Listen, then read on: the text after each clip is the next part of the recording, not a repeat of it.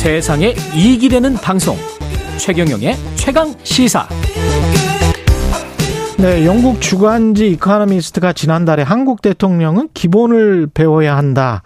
뼈아픈 칼럼을 게재한 적이 있는데 그때 이런 조언을 했습니다. 윤 대통령에게 필요한 것은 탁현민 같은 사람이다. 이게 어떤 의미인지 본인 직접 나오셨습니다. 탁현민 전 청와대 의전비서관 예, 예, 나오 계십니다. 그냥 탁현민 씨 하셔도 될 것 같은데요. 예. 이제 뭐 전직이 뭐 아니 저 국정원장이나 다 전직으로 부릅니다 저희가. 하여튼 저는 그냥 예. 이름으로 말씀드리는 게 훨씬 편하더라고요. 그러, 그러신가요? 예, 전에 뭘 했는지로 수식되는 것보다는. 예. 예.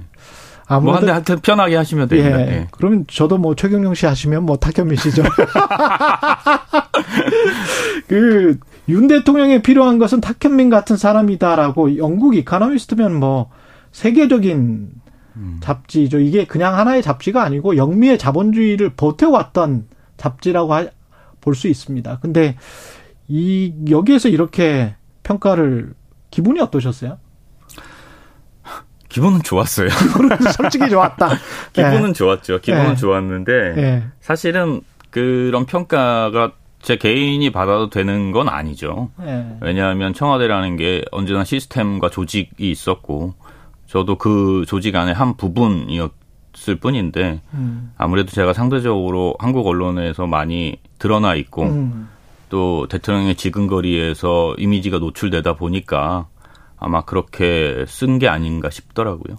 그 뭐가 다릅니까? 지난 문재인 대통령 때 홍보, 의전, 뭐 격식, 행사 뭐 이런 것과 제가 그 질문을 미리 받고 예. 고민을 되게 많이 했어요. 어떤 음. 말씀을 드려야 되나. 근데 어떤 사안 사안을 놓고 그때와 지금은 이렇게 다르다라고 말씀드리는 것보다 음. 어, 오늘은 이 말씀을 좀 드리고 싶은데 국민들이 반응하고 감동할 때는 결국은 두 가지인 것 같아요. 하나가 리얼리티고 예. 하나가 디테일이죠. 예. 그거는 사실은 꼭 그 대통령의 일정에서뿐만 아니라 세상에 산 벌어지고 있는 대부분의 일들에서 우리가 무엇인가로부터 감동을 받을 때는 그렇죠. 거기에 진심이 있고 디테일이 있으면 감동을 받는 것 같아요. 음. 어, 문재인 정부는 그걸 위해서 상당히 노력했던 것 같아요.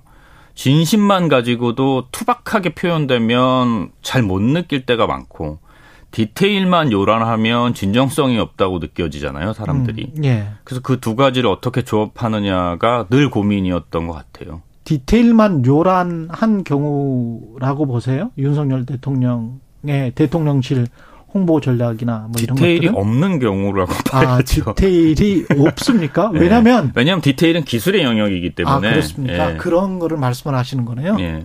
그러니까 예. 뭐 예를 들면 아, 이 예를 들은 순간 또 이게 예.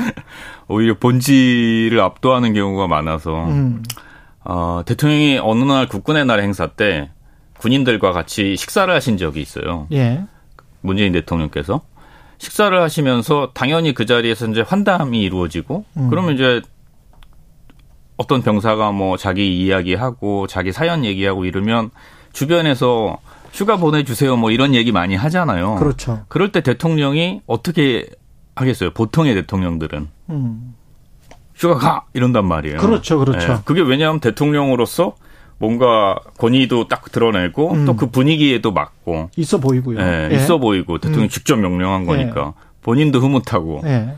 근데 문재인 대통령 그 말씀을 안 하시는 거예요. 휴가 보내주십시오 했는데. 그래서 제가 끝나고 아. 아, 대통령 휴가 한번 보내주시지 왜 안 보내주셨냐 그랬더니 그 말씀을 하시더라고요. 내가 휴가를 보낼 수는 있지만 그 병사가 자기의 사연을 얘기했다는 것만으로 휴가를 가라고 하면 그 안에 있는 수많은 다른 병사들은 그게 형평하다, 공평하다고 생각하겠냐. 음. 그리고 지휘 체계에 있는 지휘관들을 내가 너무 무시하는 건 아닐까 걱정도 됐었다라는 말씀을 하시더라고요. 예. 그러니까 그런 것처럼 저는 거기서 어떤 디테일과 리얼리티를 같이 느꼈거든요. 음. 뭐 보기에 따라서는 그냥 휴가 가 그러면 되게 쿨해 보이고 예. 뭐 시쳇말로 아싸해 보이지만 음. 그런 것까지도 고려해서 대통령의 말과 행동이 나와야 된다는 거죠. 음. 근데 이제 지금 대통령께서 그런 모습을 보이고 있는지는 의문입니다. 그런 것까지 고려해서라는 게 모든 상황이나 저반의 사정을 다 고려를 해야 된다. 그렇죠. 왜냐하면 대통령의 말이라는 건 혹은 대통령의 행동이라는 건 설사 본인이 의도하지 않았다고 하더라도 의도하지 않았다고 하더라도 무조건 해석되게 돼 있잖아요. 언론에 의해서 해석되게 돼 언론과 사람들로부터 예. 해석되게 돼 있잖아요.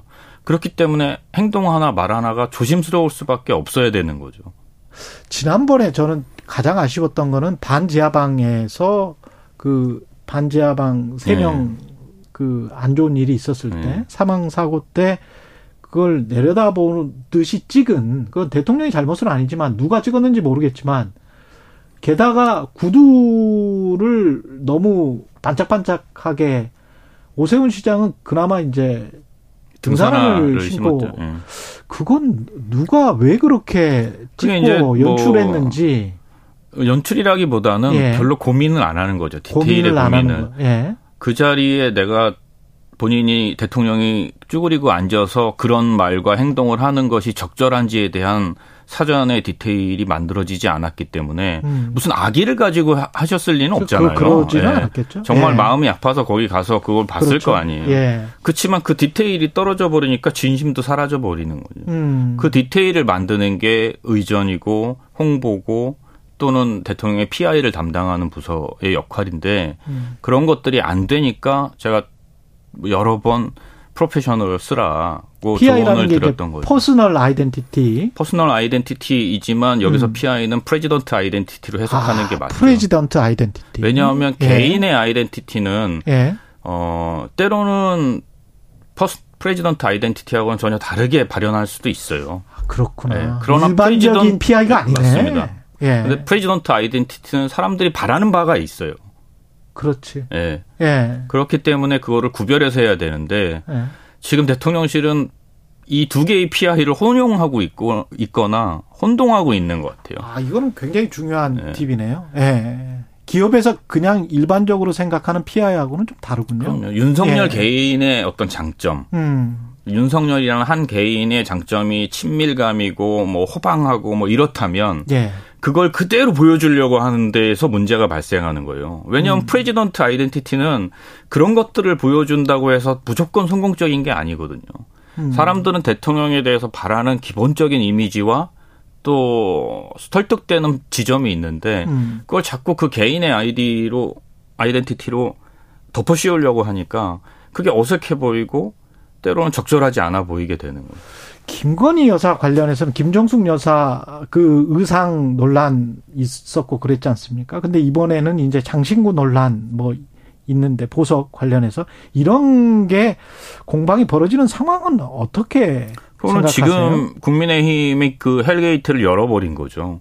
세상 어, 대통령과 여사님의 일 중에 혹은 우리가 세, 그 대통령과 관련돼 있는 일 중에 구태여 밝혀지거나 막 그 끄집어내지 않아도 되는 일도 있다고 생각해요. 저는 아. 여러 가지 의미에서 예. 그게 뭐 죄를 짓거나 뭐 범죄 요소가 아니라 음. 건드리지 않아도 되는 부분들을 그쪽에서 먼저 열어버렸죠. 김정숙 여사 의상 논란, 네. 논란으로 물론 그 의상 네. 전혀 문제가 없었던 것으로 확인됐고 네. 샤넬에서 본인이 기, 기증했었고 저 빌려줬었고 그리고 음. 지금은 다시 또 샤넬에서 보관하고 있는 것으로 뭐 이미 정리가 끝났지만 그러니 사람들이 그때부터 여사님이 어떤 복장을 하는지 어떤 장신구를 차는지 그것이 얼마인지 그것을 샀는지 빌렸는지 이런 것들을 자꾸 주목하게 될 수밖에 없는 거죠. 그렇게까지 가지 않아도 되는 문제였다고 생각해요. 영부인 아이덴티티는 어떻게 가야 됩니까? 한국 우리나라는 좀 복잡하죠. 음. 그러니까 대통령의 부인이 선출직이 아님에도 불구하고 선출직 이상의 어, 대우와 혹은 역할이 부여되잖아요. 어, 저는 좀 제도화해야 한다고 생각해요. 오히려 음. 그 프랑스처럼. 예. 그래서 어 비록 선출되지 않은 안, 않았다고 하더라도 그것을 지원하고 관리하고 또 평가받는 시스템이 구축이 되는 게 맞지. 음. 지금처럼 어, 뭐, 예를 들어 이부속실은 없지만, 영부인을 음. 전담하는 부서는 없지만, 오히려 대통령을 전담하는 부속실이 영부인까지도 책임지는, 혹은 영부인의 지시사항이나 일정까지를 만들어내는 건 상당히 기형적인 구조라고 봐요. 이 부속실 설치가 불가피하다? 그렇게 가야 한다고 생각하는데 그렇게 가야 한다. 네, 왜냐하면 미국 같은 경우도 선출된 영부인이 아니지만 음. 퍼스트레이디가 아니지만 그것을 지원하는 전담 팀과 또 그것을 홍보하는 전담 홍보 부서까지도 있거든요. 예.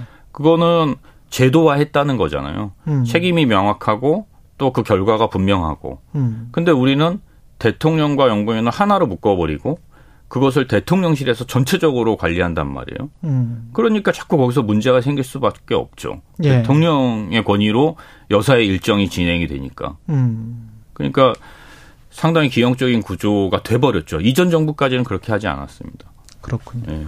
아우 시간이 다 됐네요. 지금 뭐 한국에서 잡은 안 구하시고 프랑스 파리로 가신다는 이야기가 있어서 예 나중에 또 이야기를 좀 전해 주시기 바랍니다. 탁현민 전 청와대 의전 비서관이었습니다. 고맙습니다. 네, 감사합니다. 예, 9월 13일 화요일 KBS 일라디오 최경령의 최강 시사였습니다. 내일 다시 뵙겠습니다. 고맙습니다.